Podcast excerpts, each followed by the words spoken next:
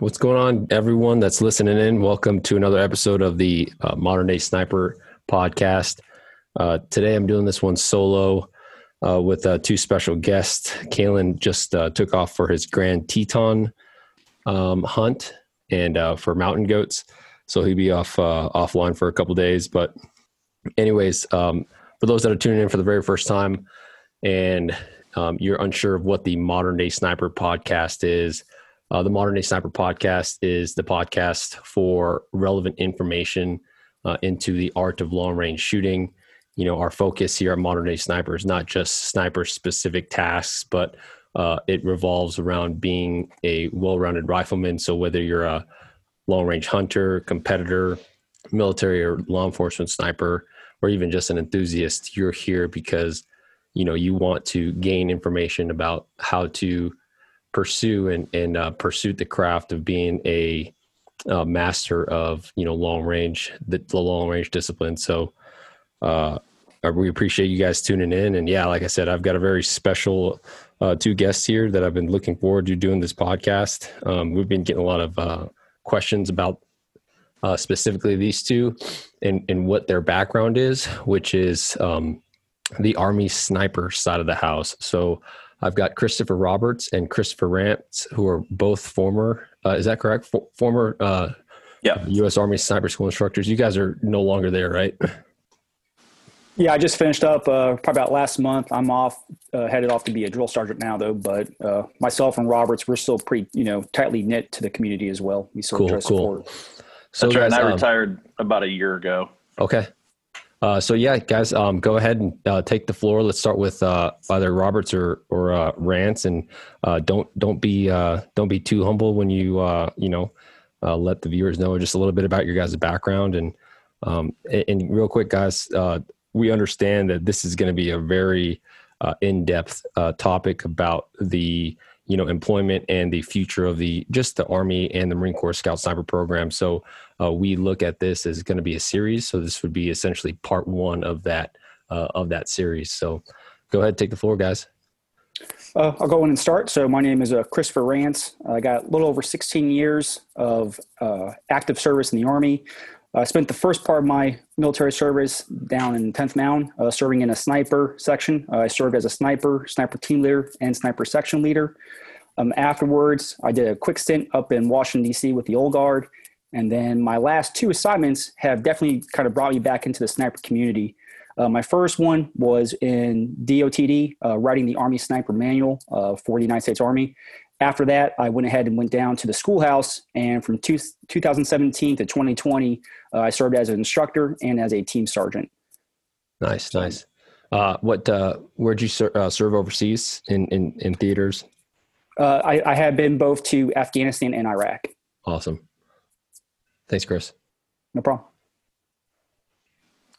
Yeah, hey, I'm Christopher Roberts, Michigan native.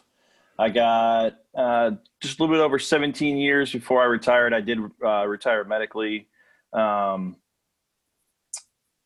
got 5 tours overseas between Iraq and Afghanistan for a total of almost 60 months.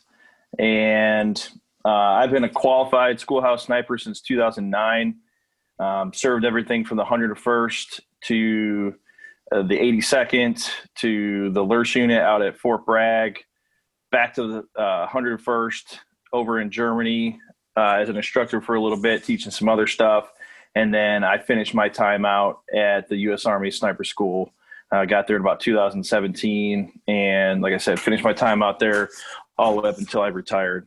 And I was a team sergeant there, an instructor there, kind of finished out as just kind of a writer over there for doctrine. And then now I work for the Army as a sniper subject matter expert. That's awesome. Hey guys, welcome aboard to the Modern Day Sniper podcast. Again, Kalen and I appreciate you guys taking time and, you know, from the outside looking in, we see how much time and effort you guys are not only putting into the community and giving back, but trying to restructure and move forward with, and which we'll talk about that here shortly, restructure the sniper program over there. And I know it's a lot of hard work, and sometimes you're kind of against the odds with a lot of people that are kind of stuck in their ways. So my hat's off to you guys for that, for doing that for your guys' community. So I'm looking forward to what we have to chat about today. I appreciate that. So guys, very first thing I think we talked about yesterday is, you know, let's go ahead and highlight, you know, for the guys that are listening in, and it's like, let's say, okay, from essentially the thought of being a Army sniper up until getting to the scout platoon, what does that process look like for, you know, for a soldier? So biggest thing for me when I came up through 10th Mountain, I started off in a line company. It was actually in Delta Company. After my first tour to Afghanistan, I came back and the scout platoon was having tryouts. And tryouts usually consisted of a week to 2 weeks of going over land navigation, marksmanship, and just really kind of testing your character and seeing if you're going to be a good fit within the scout platoon. You also do an interview board with your senior scout, like section leaders, and also the platoon sergeant as well. From that point on, you come into a scout platoon, you generally serve in a scout role. If the sniper section feels that you're going to be a good candidate to be a part of the sniper section, they will go ahead and conduct a separate tryout. From that tryout, if you do get into the sniper section, they will try to get you now a hard slot for the schoolhouse. You then will go off to the schoolhouse. When I went through, it was 5 weeks, but our course right now is currently 7 weeks. Once you come back from the schoolhouse, hopefully as a graduate of sniper school, you then come into a sniper team. And again, you start off as a junior sniper and you kind of work your way up. But that's generally the gist of how someone becomes an Army sniper in one of our formations. What's that timeline looking like? Let's say the most expedient route from, you know, boot camp to sniper section, well, being in the sniper section. I would say, to put like an approximation on it, probably 1 to 2 years. And then once you actually get into sniper section, you probably only have about a year to 2 years of serving in that role. And again, we'll get into that later on, but that's probably one of the biggest downfalls of the sniper in the Army. We don't really have a really solid career progression, but that is something that we are trying to change. And the past couple classes, we've actually had basic trainees. So after they completed their basic training, they came directly to the course, and we've had a lot of success with that as well. But again, we'll talk about that down the road. But Roberts might have some stuff to chime in on as well too. Yeah, Roberts, tell us about your route, how it started for you to become a sniper. You got a little smirk there. Well, I'm going to be honest with you, and my route to sniperhood was completely different than the traditional, because I was already 3 tours in, and all 3 to Iraq. And I was an NCO before I ever became a sniper. So I actually went in 2009, and I'd already been in the Army for 7 years. And, you know, I actually went as a walk-on. One of my soldiers actually had gone to the school, and then they were going to run an MTT at Fort Campbell. And they asked him to help assist and instruct. So, you know, he came to me and he was like, "Hey, can I do this?" And I was like, "Yeah, absolutely. We got it cleared through the chain of command."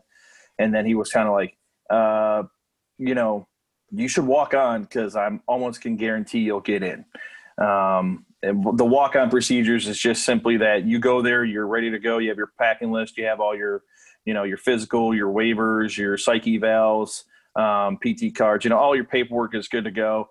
Because, you know, kind of historically, people will show up that are not ready to go, even though they think they are. And so they'll just drop them. "Hey, you're not ready to go. Get out of here." And who's the next in line that does have their stuff ready to go? So I was there ready to go, and I got into the class and thankfully, you know, passed. And then I actually didn't even serve in a sniper role, believe it or not, for a couple years after that. Well, actually, I guess about a year after that, when I went out to Fort Bragg and ended up at the 18th Airborne Corps. And so that's kind of really where I started to put it into action. So it was kind of completely different for me than the traditional route. Yeah. Real quick, MTT. Mobile Training Team. Okay. So what the Army did for a little while there was they were really backlogged on getting guys actually to the schoolhouse. Yeah. Not to mention with the, you know, rotations happening rapidly, you know, it became more advantageous for the Army to actually send out groups of instructors to different bases around the Army to run the courses locally. So they came up to Fort Campbell from Fort Benning and ran a class there. They actually ended up running 3 classes almost back to back. So before I dive into kind of the differences already I see with snipers in the Marine Corps and snipers in the Army, the scout and the sniper section, are they 2 different platoons? Is it, or the same platoon and just 2 different sections? Yeah, same platoon, 2 different sections. Okay. Now, just also understand that there is caveats to that, okay, depending on what the overall formation is. Yep. Because you have your mechanized guys that are structured a little bit differently. So I think best for us is just to speak from the general broad strokes of an infantry basic combat team, okay, and their structure. Yeah, because that's kind of the premise for how everything else is based off of. How big is a platoon or a section? Okay, so like I guess Army TO. I'm sure in the Marine Corps, right? No one ever meets TO. Yeah, Chris, you want to handle that one? Yeah, so obviously I served in an IBCT, so it's Infantry Brigade Combat Team. I was with 2-4, 10th Mountain, and our scout platoon, it was roughly about 25 to 30 personnel. Okay. You had 3 sections of scout platoon members, and then you had 1 section of snipers. Okay. And that 1 section of snipers, it was 9 or 10 men, depending if you had an actual E6 acting as an SEO, but that was it for that battalion. Okay. So if you look at a battalion, which the battalion is roughly made up of between 600 to 800 personnel, you'd only have 9 to 10 snipers inside that battalion. So again, we don't have a ton of personnel that are serving in that role capacity.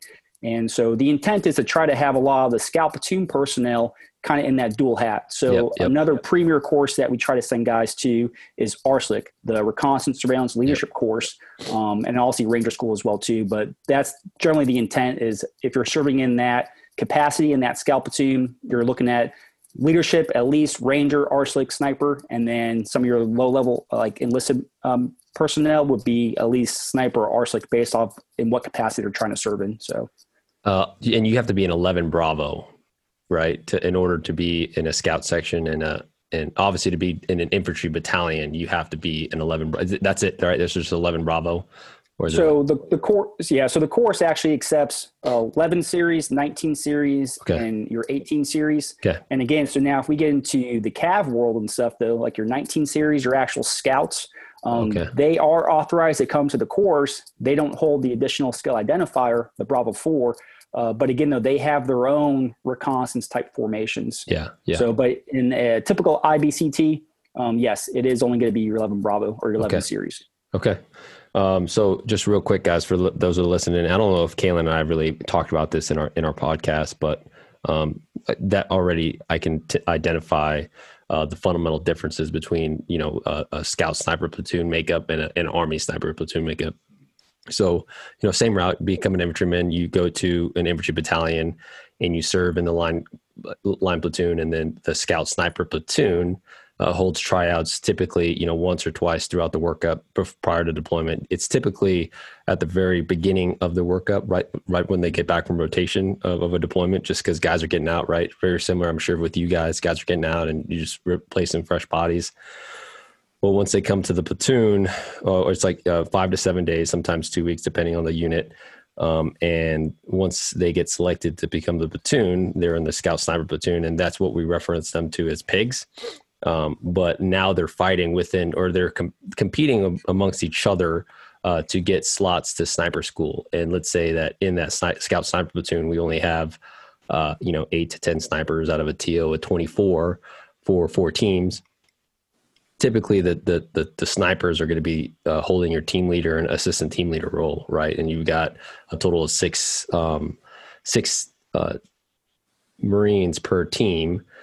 Sometimes, just depending on the unit, you could have a whole platoon full of snipers or a full platoon of non-snipers. So it's just, so that platoon is specific to being the reconnaissance asset for that battalion commander and stuff like that. So we don't essentially separate our platoon into scouts and snipers like you do.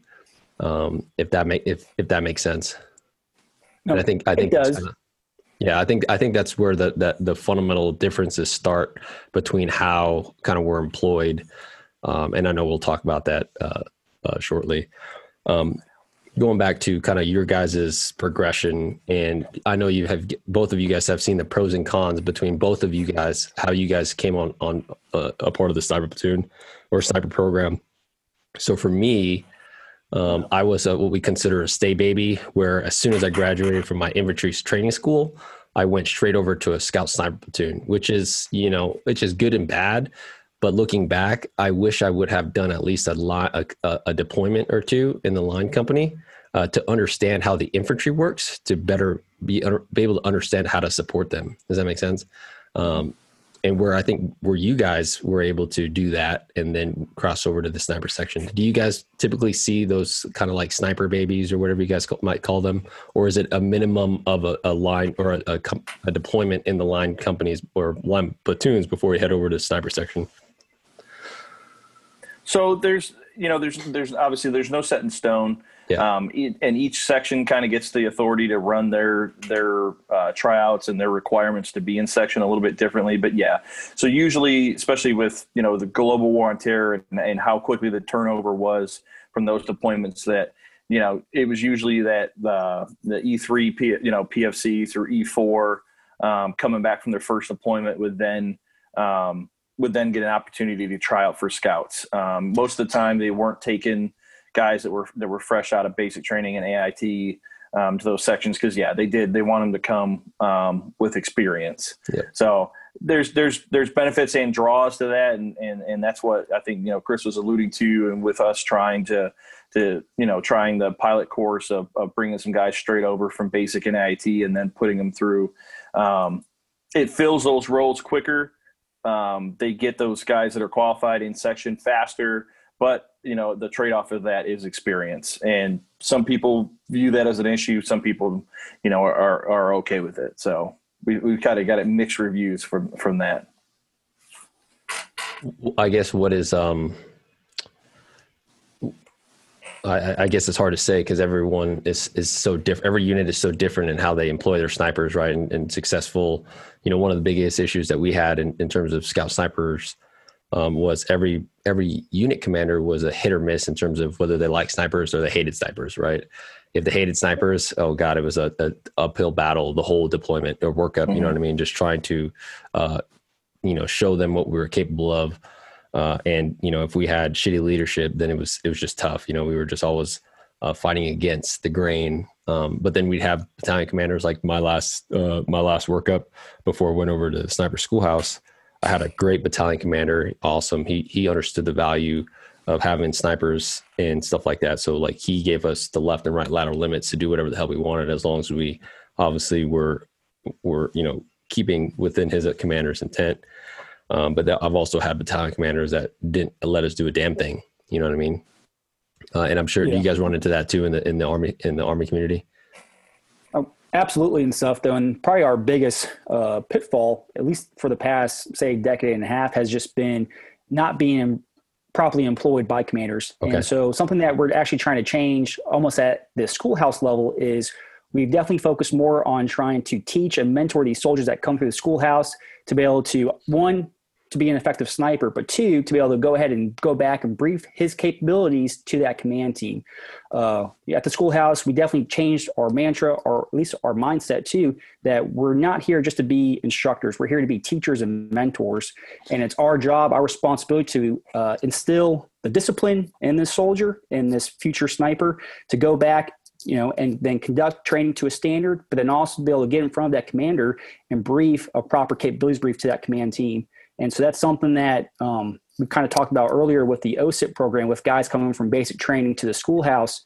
I'm a firm believer in that program. I think First Sergeant Sipes and the command teams, they've done a phenomenal job on that and getting, you know, the ball rolling, because this guy now does 22 weeks of basic training, learning how to be an infantryman, then comes to us for 7 weeks to learn how to be a sniper. But now he goes into that sniper section, hopefully with some experienced leadership, but now he has a lot more longevity inside that section. So instead of only having 1 to 2 years of maybe section time, he could generally spend, 5, 6, 7, 8 years or even more in that career field. And if we can go ahead and build that longevity, of him being in a, serving as a sniper for the U.S. Army, that's going to make him a force multiplier for years to come.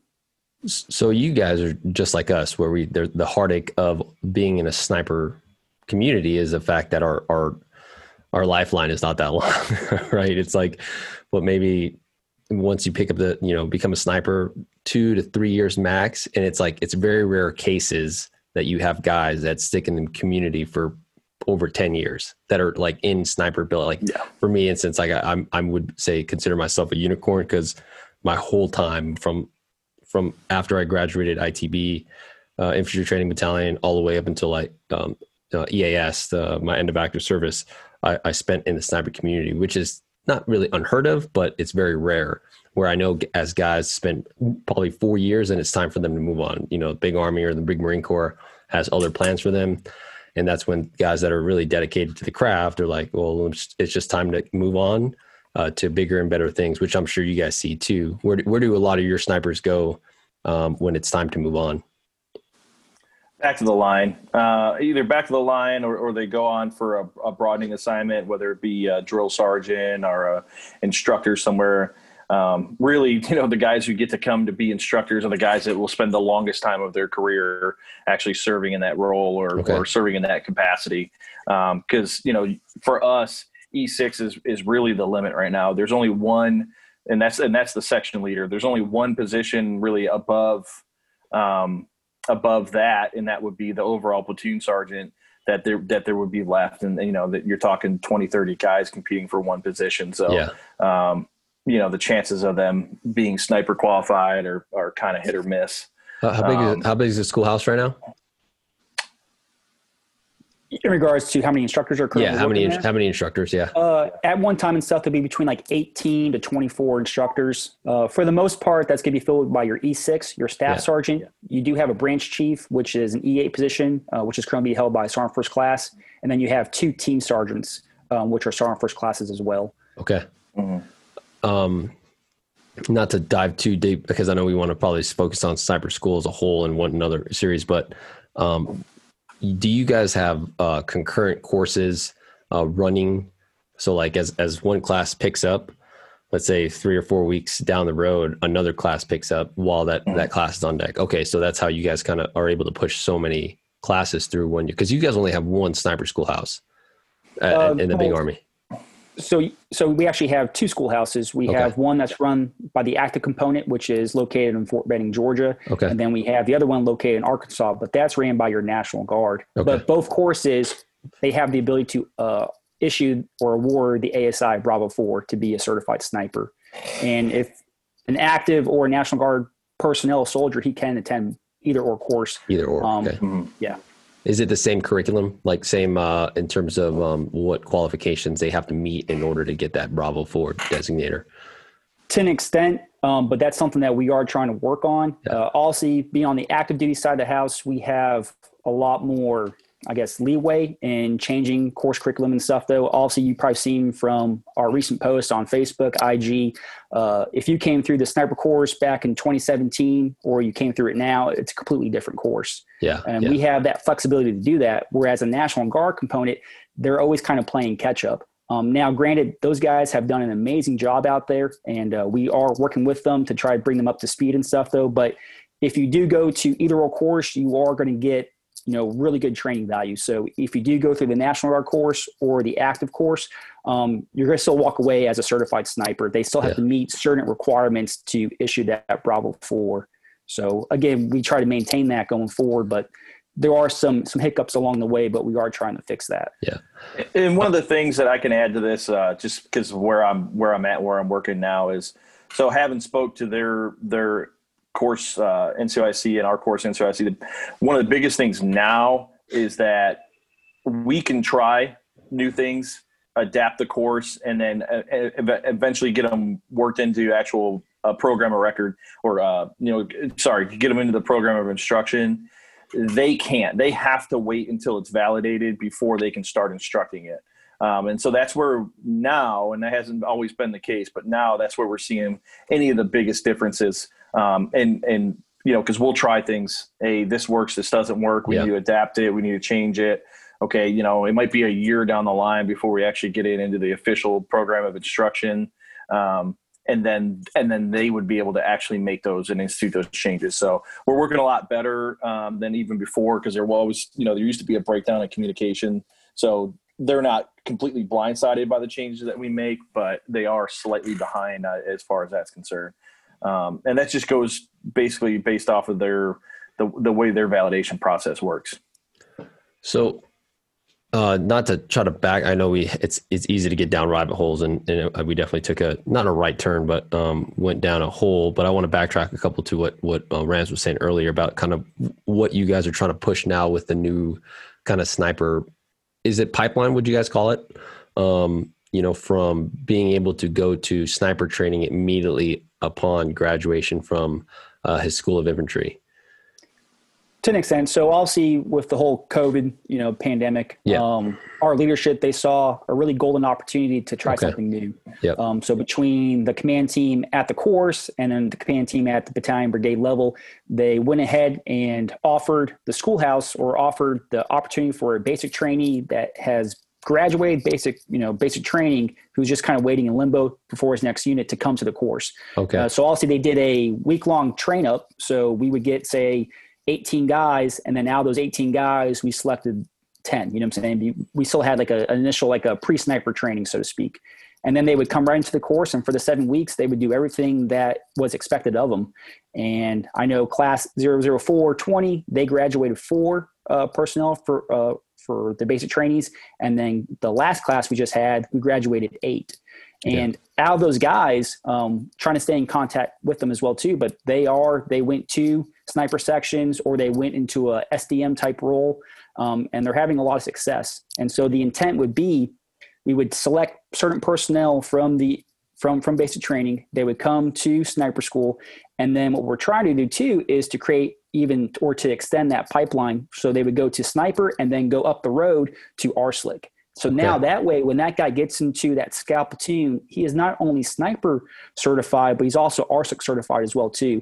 And that is a huge force enabler for that commander, because now this guy knows the ins and outs of how to conduct reconnaissance and also how to deliver, you know, a highly accurate shot onto a target. I've heard horror stories about RSLIC from some of my peers that have been through. It's like it's like a mini ranger school. It's probably one of the best courses in the Army. And again, the cadre there at RSLIC are probably some of the best cadre that you would ever run into. And we actually, for the past couple of years, I know a couple of instructors at the schoolhouse right now, they have a really good relationship with them. And we've actually been having RSLIC cadre come out to the course and just to assist us with our urban piece or reconnaissance piece, but just really trying to build that interoperability amongst the two schoolhouses, hopefully for future endeavors. Yeah. So, that's pretty cool. So I want to, I know this might be a sensitive subject, but what is some of the, if any, or backlash or grumblings you hear within your Army community about that, about that testing of infantry, new infantry recruits going to straight to sniper school? Well, I mean, also, I think Roberts can probably talk on this too. But some of the biggest things is also this guy, he's coming from basic training, going to a section, and he doesn't have the experience. He doesn't really know how to operate as that infantryman. And I agree, it's going to be very challenging. It's going to be hard for him to kind of come right in and expect, you know, 100%, right? But as long as he has good leadership within his section, I think he's going to be just fine. And because basic training now is 22 weeks long. So when I went through, it was 14 weeks, and now it's 22 weeks. They're doing a lot more. And in all honesty, because of the new like qualifications that these guys do in basic training, when they came to the schoolhouse, which, you know, we do almost 3 weeks now of barricade shooting, tripod shooting and whatnot. These basic trainees were crushing it. I mean, these guys, they were getting on that barricade and stuff though, and they were knocking down targets. And I think that is a direct reflection of their training in basic training. So I'm all for it and stuff though. There are going to be some challenges. But again, as long as they have good leadership at the section level to learn those skill level 1 tasks, I think they'll be fine. I think one of the biggest things that you know, we kind of, a lot of this is a mindset change, but one of the biggest things that we had to deal with, you know, pretty often is a lot of guys would never come to the course until they were already in leadership positions. You know, they were the senior guy on a sniper team, or they were a section leader or whatever. And so, you know, in the Army, I believe we progress in leadership roles a little bit faster, or at least our timeline through the ranks are a little bit faster than on the course side. And so, you know, that guy was, like I said, he was already a leader when he would come to the course, where really the course is not targeted towards leaders. This is not an advanced sniper course. This is not a sniper's leaders course or anything like that. This is the, you know, a lot of people refer to it as the basic Army sniper course. Now that's kind of a misnomer because there isn't another Army sniper course, but this is really targeted at those E3s, E4s. And so, a lot of guys were like, well, you know, how are you going to send somebody who's a basic training through? He doesn't have any experience. And it's like he's the shooter, man. He's the trigger puller. He isn't really expected as far as the Army's concerned to be a leader and to have experience. And so, you know, I guess it's just, how are you going to employ that guy? If you, you know, if he has to come in and be a leader, or as soon as he graduates the school, then yeah, this program's not going to work. But if we actually use them the way that the Army has kind of identified, if you look at the course requirements to come to the course, you know, he is a junior guy and he should fill the junior role, which therefore alleviates his need to be experienced. Okay. Okay. So let's talk about employment. Like, that's what I'm now curious, and guys that are listening in, again, I'm learning as much as everyone that's probably listening in now, because this is really, other than attending, you know, a few international cyber competitions and the Winston P match over there in Arkansas. I mean, my understanding of the Army sniper side of the house is very limited, you know, so I'm trying to gauge the questions around, you know, like what I typically get as a Marine sniper. So let's talk employment in the actual line platoons. How is a sniper section or a scout section or both, how are they typically employed in combat from Iraq days, global war on terrorism, Afghanistan, and conventional warfare? Okay, well, I'll go and talk about Iraq because also I served in a sniper position while serving in Iraq. It was during the surge. So for the first few months, we were just kind of serving in the capacity of Overwatch. We would infill in. It would be a three-man sniper team with a six-man scout section as our security element. So it was 9 men, you know, moving in and out of Baghdad. We would set up generally overwatching an MSR, main supply route for your listeners. And then we would just kind of just look for any type of activity, such as, you know, ID emplacement, you know, mortar, you know, firing points, et cetera, et cetera. Also during that time span, about midway through, we kind of switched more to a direct action, time sensitive targeting type mission set, which we had a lot more success. And again, that's where that sniper team would kind of set up in that overwatch support by fire position, and basically overwatching that assaulting element as they went into a building to one kill capture a target. And if you look at the sniper success, we see it a lot over in the 75th Ranger Regiment, and that's generally how they apply their snipers. You know, they call them SNOTs, right? So it's a sniper and observation team. Okay. But their snipers kind of set up in a very hasty fashion, and they overwatch the objective while the assault team kind of goes in and does its business. And they've been very, very successful with that type of that role. And that is something that we're trying to mimic throughout the course. Other than that, though, yeah, it was just kind of your basic overwatch. And Robert's might be able to talk about Afghanistan as far as how the sniper was in place there. Now, real before we dive into Afghanistan, are you in direct support of a company, of a platoon, or your battalion? It would be platoon to company level, nothing higher than that. Nothing higher than that. Okay.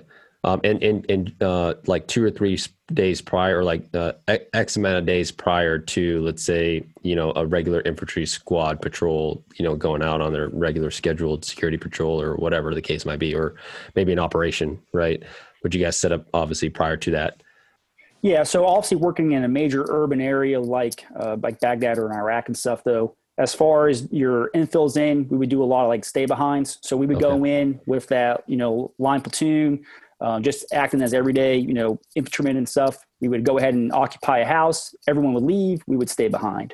That would be the stay behind technique. But in all honesty, though, as far as being able to stay on objective more than a day was pretty much non-existent, especially in a high dense urban environment. You're going to get compromised. Yeah. For the most part, we might be able to infill in the hours of the night, but you know, after morning prayer, after everyone starts moving about, I remember one time and stuff though, we were set up and this guy had like a shop in the back of his house. So, you know, come 6 o'clock in the morning, they're knocking on the door and it's like, well, you know, there we go. And yeah. I remember one time along the Tigris River, we thought the house was abandoned, but actually the owners left, but some little girl who was like a cleaning girl came by, knocked on the door, and right then and there, you know, we're compromised. So being able to stay on target, especially in an urban area for a prolonged period of time, just wasn't a reality for us. Yeah. And so that's why we had to kind of change our mindset of how we were going to be employed and be successful on the battlefield. And that kind of came back to that overwatch support by fire, which we called like a precision support by fire piece. And once we did that, we had a lot more success. Awesome. So Afghanistan, Roberts. You know, I'd like to say it was a whole lot different, but it really wasn't. I mean, you know, the stay behinds in the urban environments, it was pretty common. You know, I'll be honest with you, there wasn't a lot of huge operations, or at least where I was at. You know, we were kind of more into stability operations. So there wasn't a lot of offensive stuff going on. So for the most part, it was those observation teams, and then covering main supply routes through the mountains. Those would probably be your closest to, you know, the mountain missions were probably the closest things we had to your typical reconnaissance role. Other than that, it was a lot of just overwatch of, you know, in static positions of major supply routes or main supply routes, and then the urban type missions. We, you know, that's the one thing that the Army has gotten away from, and it's part of what Chris and I are currently working on, trying to get the Army to define is, you know, what is the role of a sniper? You know, are we a great reconnaissance element? Are we an observation element? You know, what is the role? What does that look like? And so since it's not something that's been very well defined, or at least we watched, you know, GWAT kind of flip that on its head. It's kind of, the lines have kind of been obscured. Yeah. So I think we wanted to talk about that yesterday, you know, the evolution of just sniping in general, you know, from World War I to now. You know, Chris, you made up a great point in World War I. I mean, snipers back then, the way they were employed was, I mean, they were shooting into trenches, right? 100 to 200 yards away with iron sights, you know, just picking people off. And, you know, fast forward to World War II, you know, maybe we had some little bit of optics, but it was just really that, you know, that guy that you just couldn't see and that was just picking off people to Vietnam, right? And so just the evolution, like I feel like warfare has really changed the way we've been employed, and the global war on terrorism has really, I mean, it got us away from the traditional conventional way of employed. Would you guys agree? Is that what you guys are kind of looking at right now? Yeah. So typically what we've seen, had the best results and to be a reoccurring appearance throughout history, at least on the Army side, is the small kill teams. It's at 4 to 6 man teams. You know, so it would be like, you know, your sniper, your spotter, your security guy, and your RTO. Maybe a couple more depending on the assets that your you know, specific commander had available to them. And it would, you know, the days of high value targets are kind of a thing of the past for us, you know, specifically going on a mission looking for a high value target. Those missions are kind of reserved for the special operations community. Typically, now obviously nothing's an absolute, so those missions do come down. But you know, in my experience, when we get a high value target mission, you know, usually that intelligence was old and dated. It was something that the special operations community didn't want to action on, and they kind of booted it down to us. And it was very rarely anything that was very productive. So really the small kill teams, you know, observing, you know, IED emplacements and things of that nature, you know, was our most productive type missions. Chris, Rance, did you want to add on to that at all? Yeah. And Roberts is right. So if you look back in history and stuff, though, in Vietnam, the 9th Infantry Division model for snipers and stuff, though, was exactly that. It was like your hunter killer teams, and they had a ton of success. And then you fast forward to the global war on terrorism, especially Iraq. Small kill teams came into play thanks to AWG. And again, we had a lot of success with that. And then you fast forward to Afghanistan, same thing. Small kill teams kind of came back into the mix. And again, we had a lot of success with that. Because at the end of the day, as a sniper and stuff, they're like, and this is, I kind of say to the students all the time, like, we're in the business of killing, period, and stuff, though. If we're not efficient at our job, which is lethality, then what good are we and stuff, though? So that's something that we actually kind of been focusing on the course, too. So since 2018, we've tried to change the dynamics of what we do. And so some of the instructors that are currently there now, they've done a fantastic job by bringing complex engagements into the mix. And what that complex engagement is we are kind of assigning these students in those small kill teams, 4 to 6 personnel conducting a complex engagement, be it an offense or defensive, type of mission on set targets. And we are seeing a lot of success. And those guys are now taking that blueprint back to their unit and running those missions. And, talking to students that have graduated in the past, in the past couple of years, they've given us feedback and reports from downrange, from Afghanistan, from Syria. And again, their leadership likes what they're seeing. So I think that might be the role that we need to take going forward. Reason being too, is we have to look at what our enemies doing, right? So let's see what Russia's doing over in Ukraine and Syria. How are they employing their snipers? Roberts and myself, we went to Israel a couple years ago to compete in the IDF competition. But the main goal was to go there and to build interoperability with the Israelis, but to see how they're being employed. Because in Israel, their snipers are on the front line. So from the West Bank to Gaza Strip and stuff, those snipers on the front line on a day-to-day, type of operation. And again, they're having a ton of success. So if you look at Russia, look at Israel, of how they're using their snipers are highly regarded. It's definitely a critical thing that is needed by their army. Then you look at the United States Army, it's kind of like, snipers, we'll call them up when we need them, but if we don't need them, we'll just kind of put them back into the closet until, the next war kicks off. And that seems to be a recurring problem that we have, not just in the Army, but in the Marine Corps as well. Yeah, I think being a sniper in general, our worst enemy is peacetime, because we're like, we're just the bastard children, right? Like no one wants, they're like, oh, we got snipers, what are we gonna do with them? Until we're actually back in combat and they realize, okay, what we can, like you said, we're force multipliers. We really change the battlefield with, with our ability to observe and our ability to minimize collateral damage and take very precise shots that, again, is going back to psychological warfare of the enemy. And, commanders don't realize that in peacetime because we're not doing that, right? We're taking and training.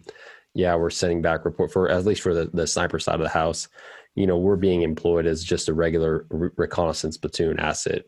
A couple of days prior to the, infantry assault or the main effort, coming through and seizing the objective, and then maybe, getting some comms and, your typical reconnaissance reports.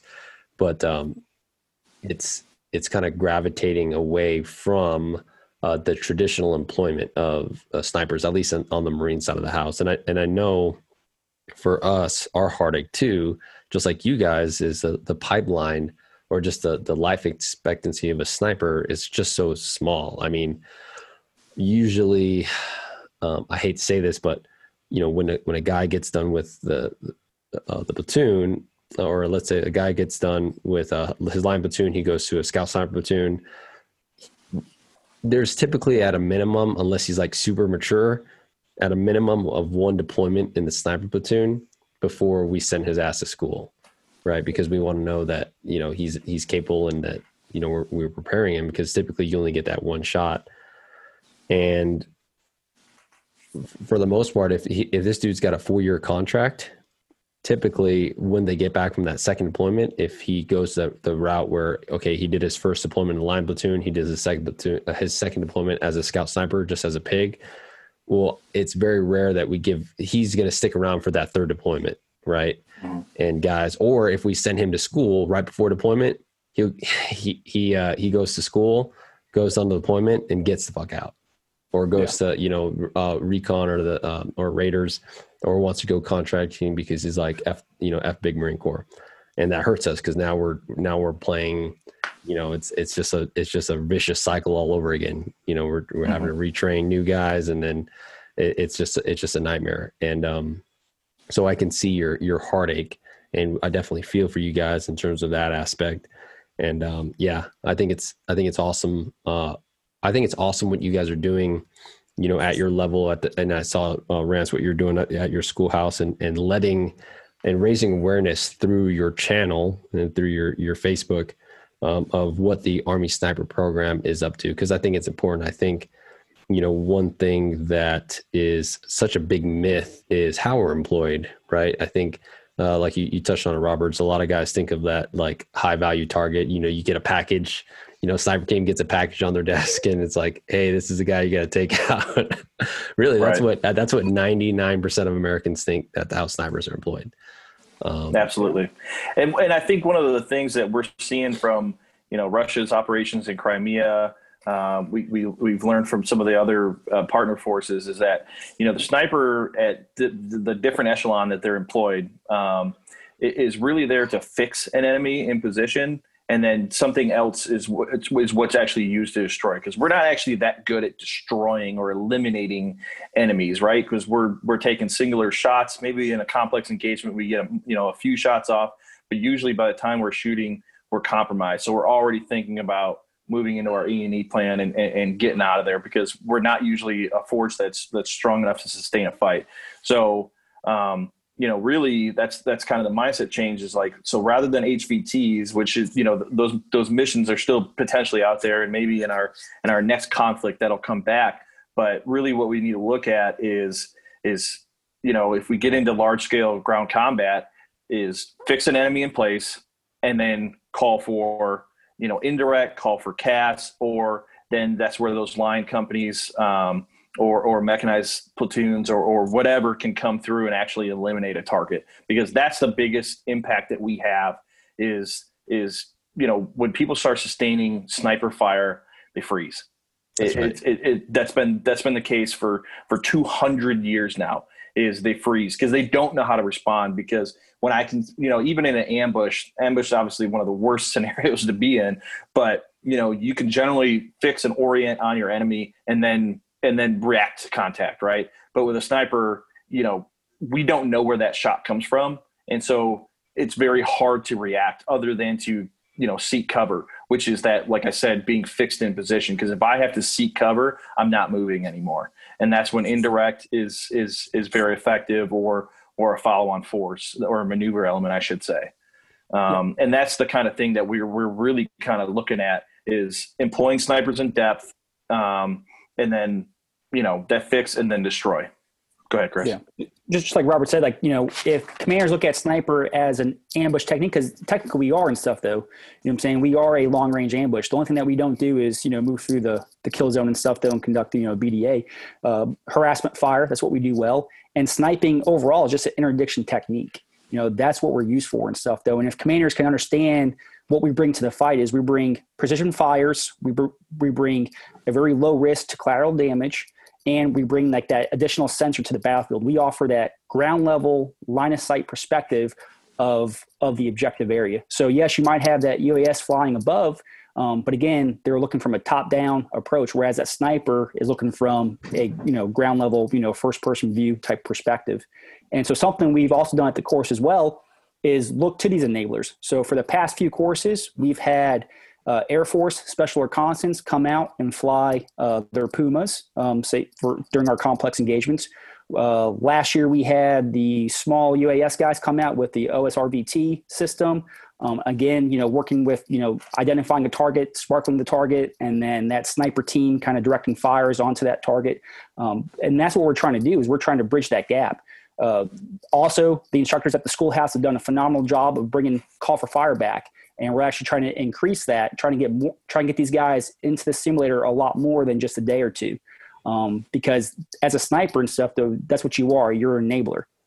At the core of yourself, you're still an infantryman. All right, so it's still required of you to be skill level 1 task proficient, right? That's your primary job. But if you are a sniper, you have that additional skill set that you can provide to that commander.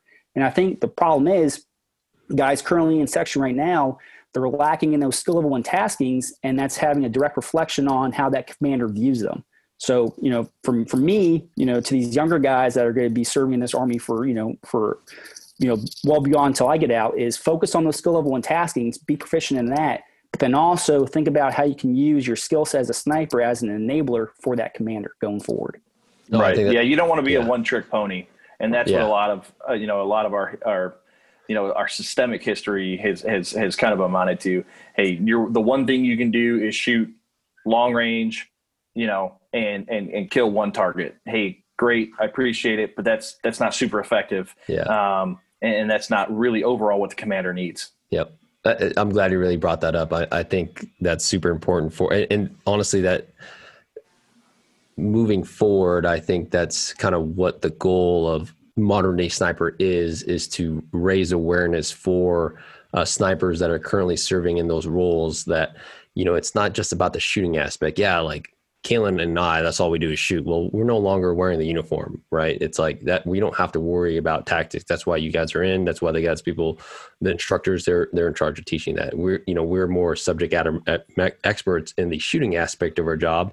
But the last thing that we want to do is try to, teach you guys how you guys are being employed, because again, it's changing. It's always changing and stuff like that. Everyone is different, but Rance, I like what you said earlier. It's like, stressing to these soldiers, you are an infantryman first, right? And that's one thing that I try to stress to my Marines when I was instructing at the schoolhouse. Like, at the end of the day, you need to be the most advanced infantryman, and understand the basic understanding of how an infantryman is deployed in order to best support them. But a lot of times, and I'm sure you guys see it in your community, once they pick up the sniper tab or, we call it, the hog's tooth and certificate, I mean, fucking packs are dropped. Like, they're King Kong and, they don't care about their forward progression of being the most lethal sniper they can. They're like, they've arrived, you know what I mean? But I mean, there's so much more to learn about how to be an effective sniper. And that's not even the role of being a good shooter. Like, when I think of a good sniper, I think of more than just the shooting aspect of our job, right? It's like, how can I sell myself to a unit commander so that he can employ me in where I'm best at, right? So maybe we're not good shooters, but maybe my team knows how to, control supporting arms, indirect fire assets, 81s, artillery.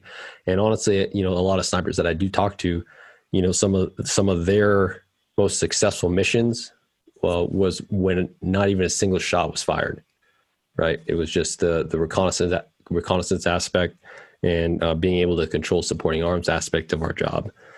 So I'm really glad you guys brought that up. And that could be related to even, people in the law enforcement community. It's like, hey, understand these are what your capabilities are other than providing a precision fire or a precise shot. Obviously, when it comes down to, you need to be able to do that. And I'm sure we'll get into that another episode, because one thing I do like that we haven't done in this episode is talk anything about marksmanship or shooting, right? It's all employment. It's cool, right? It goes to show that shooting is fucking 1% of what we do. Yeah, I mean, when it's time to take the shot, hopefully you're able to do that. But there's so many other things that a sniper is capable of doing, but understanding that first and foremost, knowing how to train for it, and then also being able to confidently sell that to your commanders so that you can have the freedom of movement to do what the hell you want. And it starts there as raising awareness for what your capability is. And I think you guys are doing a great job, at least from my end, outside looking in on what you're doing, Rance, on your channel. I think it's awesome. Yeah.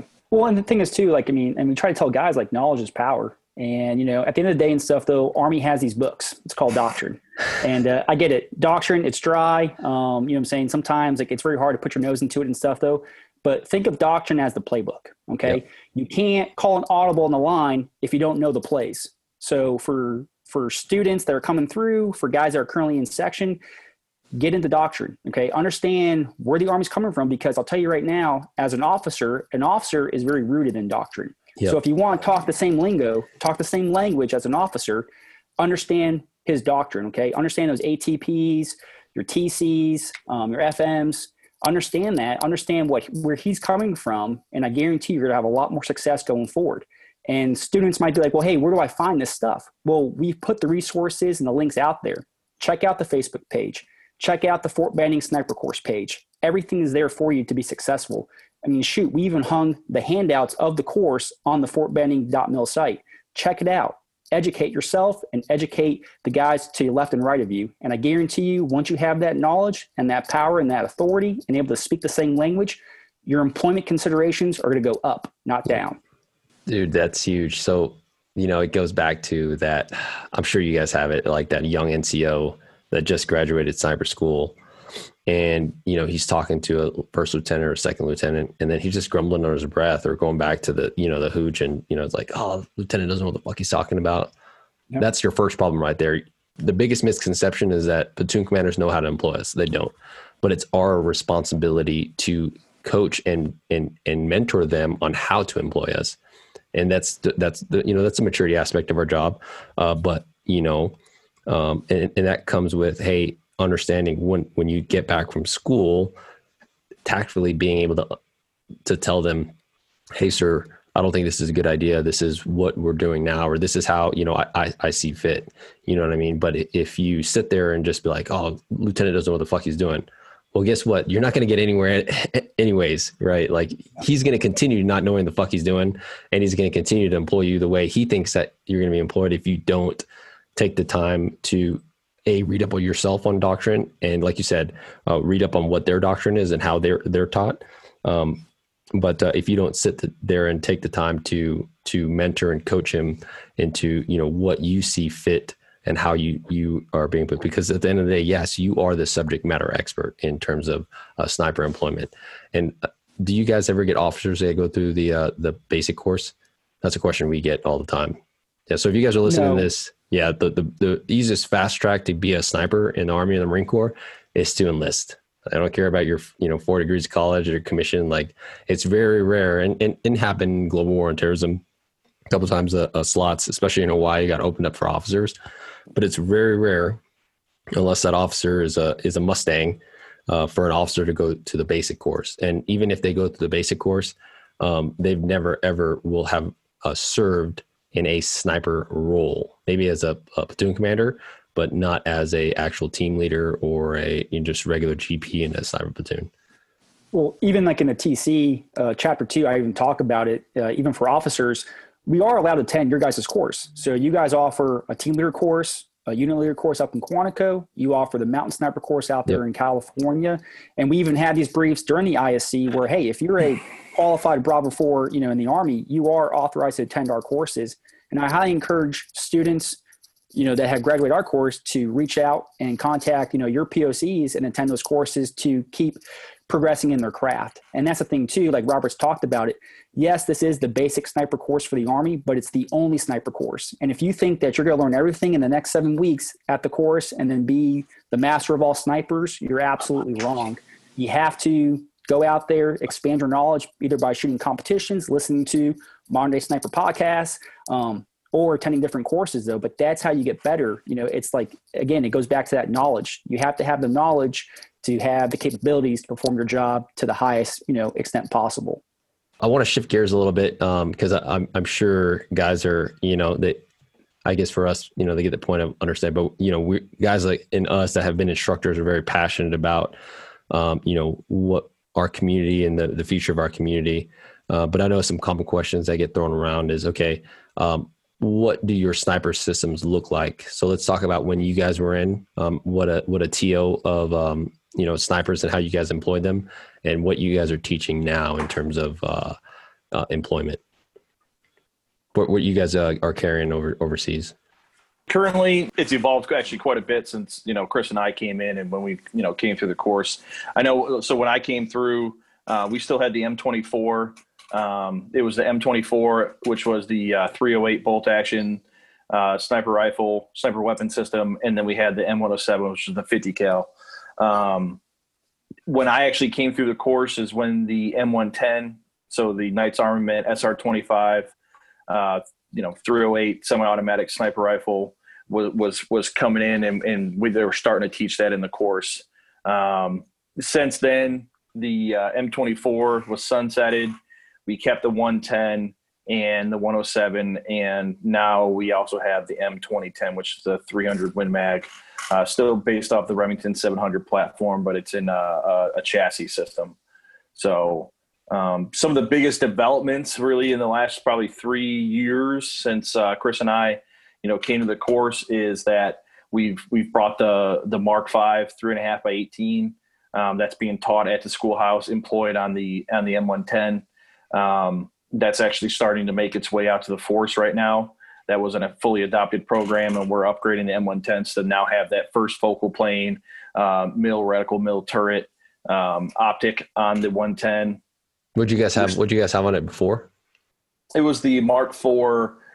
The 3.5 by 10 power. Yeah. Oh, 3.5. Yeah. Second focal plane, right? Minutes. Yep. Second focal plane. Yep. Minute. Yep. Minute of angle turrets, and then a mill reticle. Right. And so yeah, now we're mill. We're first focal plane across our weapon systems. How long did that take? How long did that take to cross over? So you guys went to school in 09, and or you went in 09, and Rance, when did you come through? 2012.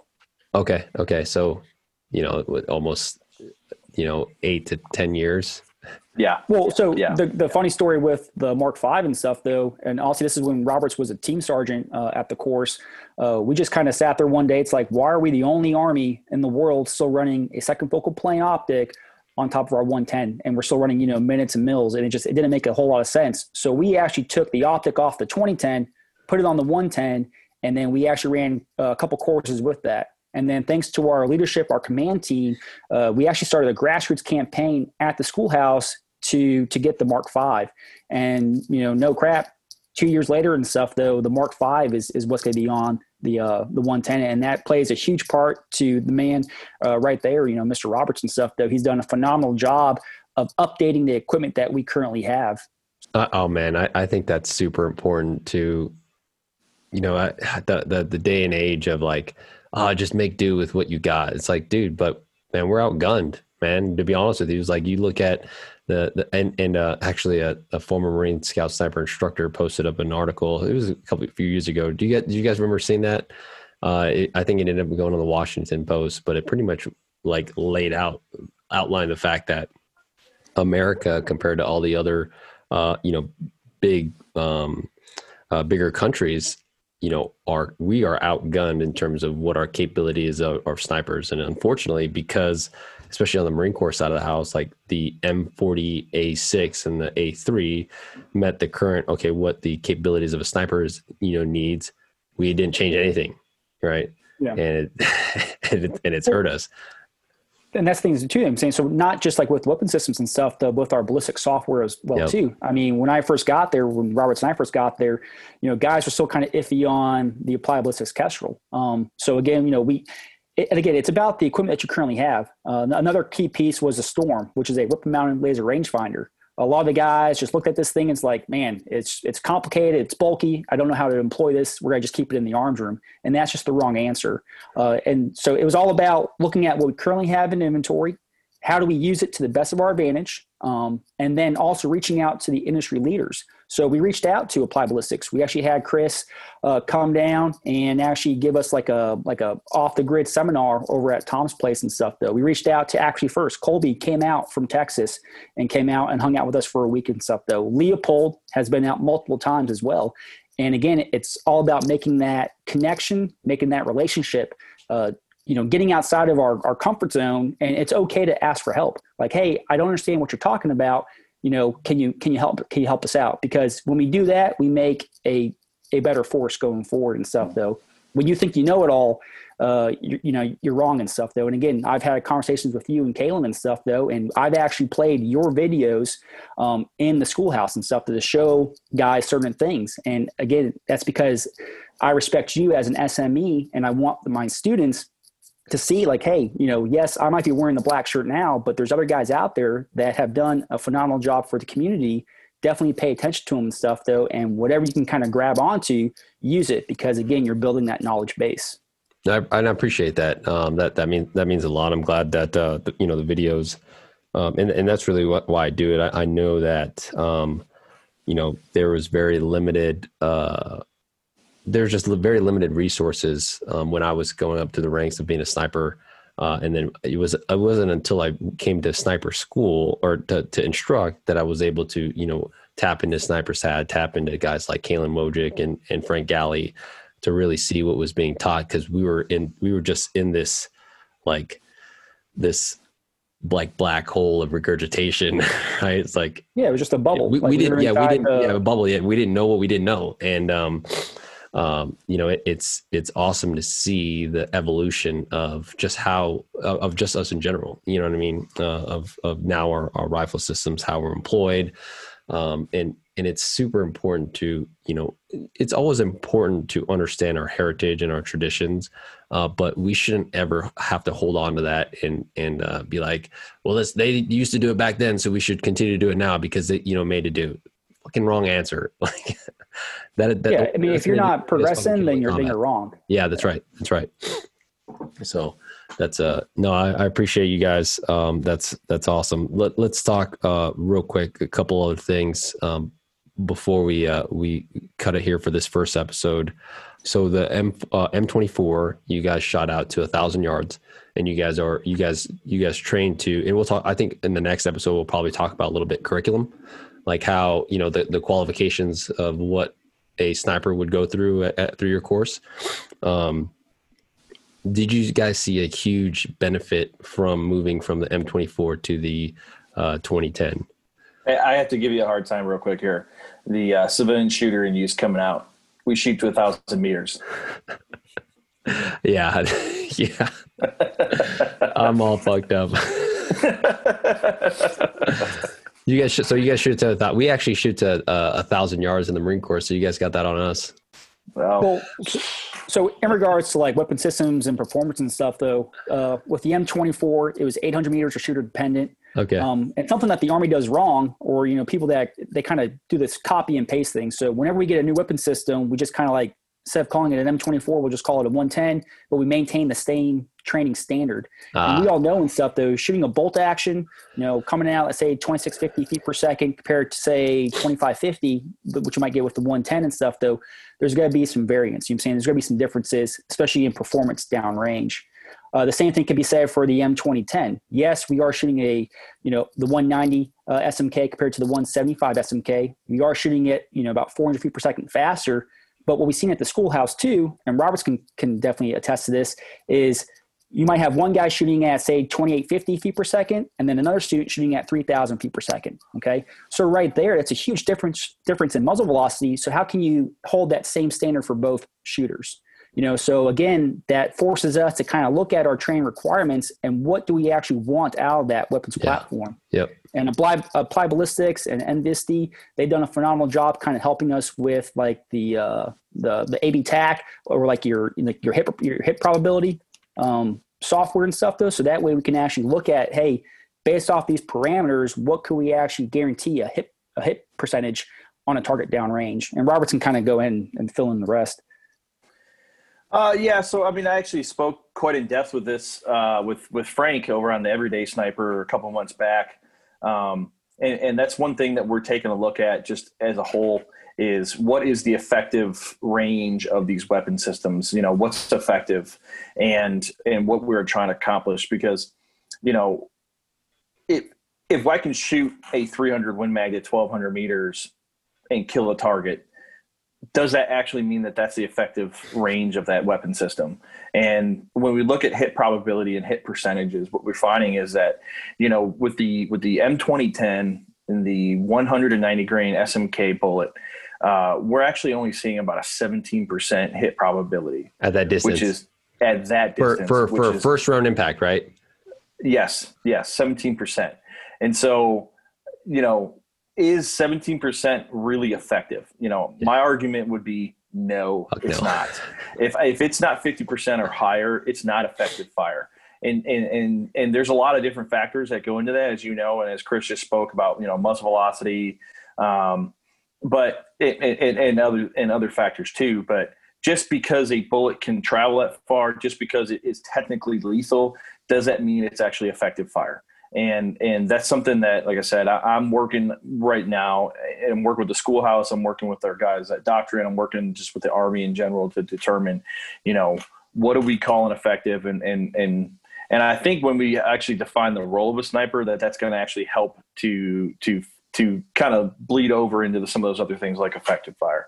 Well, it goes back to employment, right? Like if I'm supporting a unit commander and he wants me within 1,000 yards or 1,000 meters of a target area, because he thinks that, okay, well, he's got the M40A. For us, it's the M40A6 system, and they're briefed. Okay, they're effective out to 1,000 meters. Guess what, homeboy? I don't know if that sniper is able to understand. Like, maybe he's not capable out to 1,000 meters. Yeah, the weapon system is, but I mean, what kind of position is he going to be in? You're in his hide. Is he going to be in the sitting? Is he going to be in some, you know, jacked up spot? I've started to do some testing the last couple of years while I was teaching at cyber school in 2016 and 2018.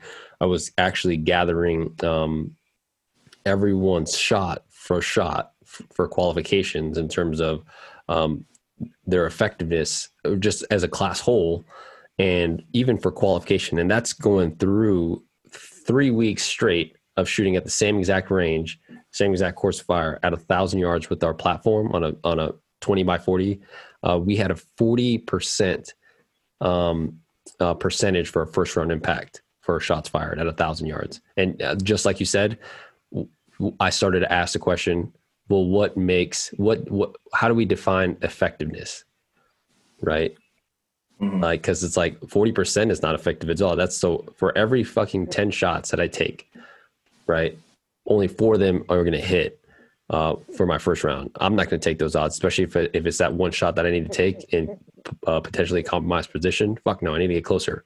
And a lot of people don't realize that. Yeah. Yeah. And that's something even at the schoolhouse, you know, I know we're not going to talk about marksmanship right here in general, we'll save it for a later time, but that's something that the marksmanship committee has done a phenomenal job on. I mean, at the schoolhouse, we utilize lethal zone targets now. We capture that data, that matrix, so that way we can go ahead and feed that to higher commands. Even our final shot now is a high percentage shot on target. You know, it's like I said, lethality and effectiveness on the battlefield has become our number one priority. And that's why, like Mr. Robertson stuff, though, he's done a phenomenal job bringing these new programs into place, but having that mindset. So instead of just the Army giving us a brand new weapon system, being like, hey, here you go, have at it, we actually have some left and right limits behind it and stuff, though, and having a better idea of how we're going to actually employ this weapon system, you know, in the future. Yeah. Yeah. That's, we talk about that at Modern Day Snipers is, you know, cause we understand that everyone that's listening in is definitely coming from different backgrounds and applications of long range shooting. You know, obviously we try to stick more around the sniper side of the house, cause that's obviously where our heart belongs. But you know, we talk about in the mindfulness behind the rifle of, okay, I'm going to understand when I pick up a M110 SAS, I'm not trying to hold it to the same standard as a bolt action 300 Win Mag. It's just not there, right? So I need to, like you said, rework my training schedule or build my training around the effectiveness and the capabilities of this platform. So multiple threat engagement, closer ranges, right? And it just, you know, quicker engagements, you know, not one of these deliberate one shot. Nope. And that's exactly what we did. So like with the M110, you know what I'm saying? We no longer just do the same thing we did before. It's now it's rapid target engagement, you know, I mean, it's quick, it's a complex engagement, multiple targets from multiple positions in full kit. Yeah, it's a completely different ball game. Actually now in the course now, instead of just doing 6.5 weeks of belly prone shooting with various platforms, we actually do almost 4 weeks now off the belly, barricade, tripod, full kit. It's some really good stuff going on. And I think as the schoolhouse continues that progression going forward, and when we get the new weapon system coming into play, the Mark 22, I think people are going to start recognizing that, hey, the Army, we're not messing around anymore and stuff, though. But again, that kind of comes back to we need to have that definitive role of what a sniper is. And that's going to be really up to ForceCom, like the actual operating force, not the generating force. They're going to have to go ahead and define that role for us so we can go ahead and start teaching that.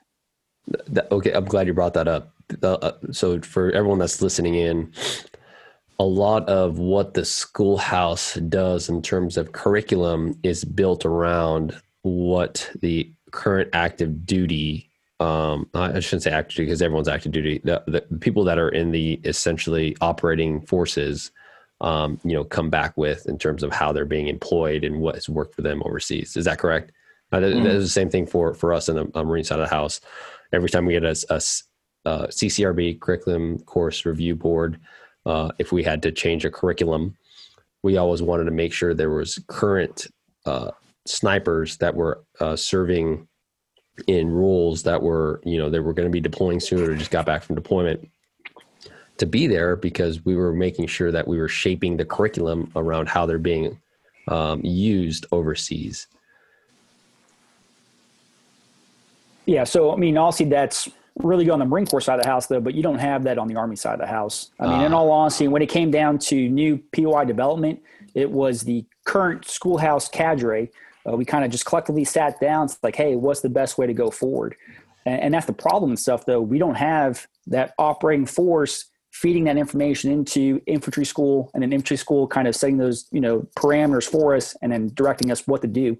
We're just kind of doing it. And I know when I was a team sergeant, maybe it was the right answer, maybe it was the wrong answer, but I knew that there were certain guys in my class that were going to be going down range here to the next 3 to 6 months. And preferably those guys were in the special operations community, the same 5th Regular Regiment guys. And I just, within myself and stuff, within my own conscience, I could not allow these guys to go forth and do great things without have the appropriate training. Yeah. And so collectively, we kind of sat down. It's like, man, the feedback that we are getting from downrange is more of this rapid target engagement, setting up quickly in a hasty position off of a, tripod barricade. This is what we need to be focusing on. Yeah. This whole traditional, two guys stalking in the woods, laying down belly prone and taking out that lone HVT. It's not practical. It's not the reality of what we do anyway. Yeah. No. Yeah. So we had to make that mindset change. And again, it's tough because a lot of guys are like, well, hey, this is how we did it back in the day. Well, it's not back in the day. It's 2020, about to be 2021. And we got new threats on the horizon. Oh, hey, and by the way, they're near peer threats too. So if we don't get ourselves into gear, if we do go toe to toe with these guys, we're going to get our asses whooped. And so that's why we had to make that mindset change of bringing progression forward. That's awesome. Yeah, I think you guys are doing a great job. I see it. It inspires me with me being out to find different ways to continue the mentorship side of being a sniper, because I think that's one of the most important things that we want to do here at Modern Day Sniper. Separate from the rest of the subject matter experts out there in terms of ballistics and whatnot is we can teach you ballistics, we can teach you shooting, but we want to also be able to mentor you and navigate you through how to essentially be employed so that you can, you can get what you want. You can get the missions you want, because we understand that every battalion commander, every unit commander, whether it be a toxic chain of command is different. And if you don't know how to navigate those waters, if you think by the best way of we call it being a Marine first, right? A lot of times when people become snipers in terms of uniform regulations, they think they can just grow their fucking hair out. They can wear whatever they want to wear. And then when, first sergeant or sergeant major sees them, guess what? Now they're going to be treated just like the way they want to be treated, like shit. But if they, look the part of being a sniper, or they look the part of being a Marine first, right? And just do the typical regular customs and courtesies of what is asked of a Marine, they're going to be able to, get the missions they want, because they're able to show that they're able to do the small things first. And absolutely. I think that's what's not really ever talked about, in general. It's just like, okay, well, this is how you shoot. This is what the ballistic, and that's important, right? Obviously that's important, but the mentorship side of navigating through your sniper career, I think, is what's going to keep the longevity of our community. We're coming up about an hour. I know we want to definitely make this a multi-part series, which I think it's going to have to, because I know I've got still a lot of questions left in terms of the way forward for the Army sniper side of the house. Not only that, how you guys come up with international CyberComp without giving up too many secrets. And then really a lot of guys are probably going to wonder, because I get the question asked a lot, like, hey, I want to go through and become a sniper, what to expect. So I want to hear your guys' input maybe in the next episode of when someone got, when people reach out to you, hey, how do I train for sniper school? What you tell them, because I know that we tell them, a certain thing in terms of, mindset and whatnot. But I'm really curious to see kind of how the Army Sniper School curriculum is shaped compared to the Marine side of the house. But I thought this was a fantastic episode. Hopefully the listeners got a lot of information out of it. A lot of information of just the differences, especially the Marine side of the house for guys that are listening in, and you guys are Marine cybers, just so that you guys can. Understand, hey, the Army is in the same boat as us, we're fighting the same battles, and to give them understanding of, we're employed completely differently. Right. And to some extent. So, I appreciate you guys, keep putting up the good fight. Rance, you're going to drill sergeant school. Yeah. I actually leave in 2 days. It's in Fort Jackson, South Carolina. Okay. So. Was that volunteer or voluntold? No, I kind of volunteered because also my family's still here in the Columbus area. Cool. So, but yeah, I want to just basically go drill sergeant school. I mean, I only have about 3.5 years left till I retire. But the plan is to go drill sergeant school, do my 2-year tour, and then probably come back to the schoolhouse and then finish off from there. But yeah, so it's definitely be a different mentality going forward. But hey, I'm looking forward to the challenge. It's very rare that I hear, even in the Marine side of the house, like it's very rare that I hear snipers going on the drill instructor side, just because it's just two different worlds, right? But hey, like the same thing even with the sniper course, just look for ways of progression and change. And I'm sure I'll ruffle a few feathers, like I did for the past couple of years at the schoolhouse. But all in all, like my heart is always in to just making sure that the students are getting the best training going forward. So be it a basic trainee or a sniper student or whatever, that's why we do the job. Like we're teachers, we're mentors, and that's why we kind of created the social media platforms, Google Drives, Mill Suite pages and stuff, to put those resources out there. So that way, if guys have questions, like by all means ask us, drop that IM into the inbox, and we're here to help you out. You know what I'm saying? And that's how you strengthen the community, is by actually building a community, not trying to close the doors on people. So we'll see.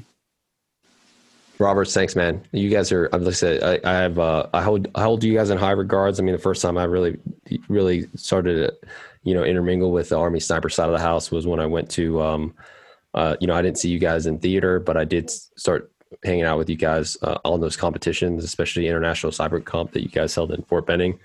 But you guys carry yourself with a high professional manner, and I thought that's awesome. You know what I mean? You guys are super professionals, and I'm excited to see what the future has for all of us in the cyber community. Absolutely. Absolutely. Hey guys, if you guys are listening, thanks again for listening in, and drop any questions that you guys might have in the Podbean app, or, shoot us in the DMs. Oh, real quick. What are ways that these guys can follow you guys on social media, whether it be Instagram or Facebook, or what's the best way to get a hold of you guys if they need, if they got additional questions, or they just want to follow what you guys up to? So one of the ways is reaching out through the Sniper School's Facebook page. Guys can also reach out to the Army Sniper Association Facebook page.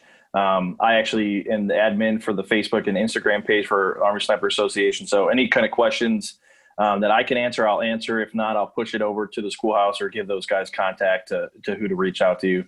I think both Rance and myself are public, which is probably not a great idea. So if you can find me, reach out. I'll do my best to answer any of your questions. And then you can always call the schoolhouse. The website is, or the I believe the phone number is on the website.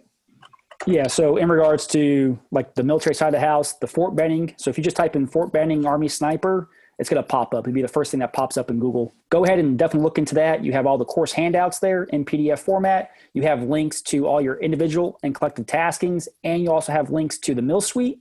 And the Mill Suite's kind of like the Army's Google Drive. And on that Mill Suite page, we have everything on there, from TCs to handouts to PowerPoint presentations. And we will, even though I'm no longer there, I promise you that it's going to be maintained and updated.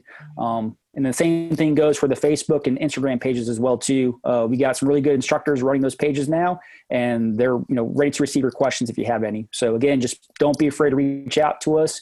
We're here to help and assist. And if you're a Marine Corps, Air Force, Navy, doesn't matter. If you have questions pertaining to Sniper, by all means, we're here to help you out. Cool.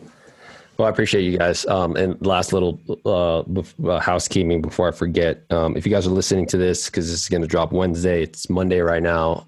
It is probably, when you guys listen to this, it is the 16th. But just a reminder of the Modern Day Rifle Virtual Summit airs the 28th through October 2nd. So don't forget to visit www.moderndayRifleman.com to get your free pass. And if you guys want those interviews and all that stuff for life, definitely look into upgrading to the All Access Pass, where you'll get it instantly, and you'll have it whenever you want for a lifetime. So, okay, guys. Hey, Phil, I got one more thing. Yeah, go ahead. It's cool. Hey, can I give a quick shout out? Yeah. Go ahead, man. So just because it's been a relevant topic over the last couple of podcasts. So if you're not tracking, the Military Sniper Foundation is putting together a team to go and compete at the Assassin's Way. Cool. There's going to be a whole kind of road to Assassin's Way, a train up, different venues that we're going to be at. And a couple, the couple guys that are participating about that team will be producing constant content. So check out the Military Sniper Foundation's Facebook page. The website will be going public here in the, probably in the next week or so. And then also the IG will be popping up too. No, oh, dude, thanks for bringing that up. I actually just started seeing that on my feed.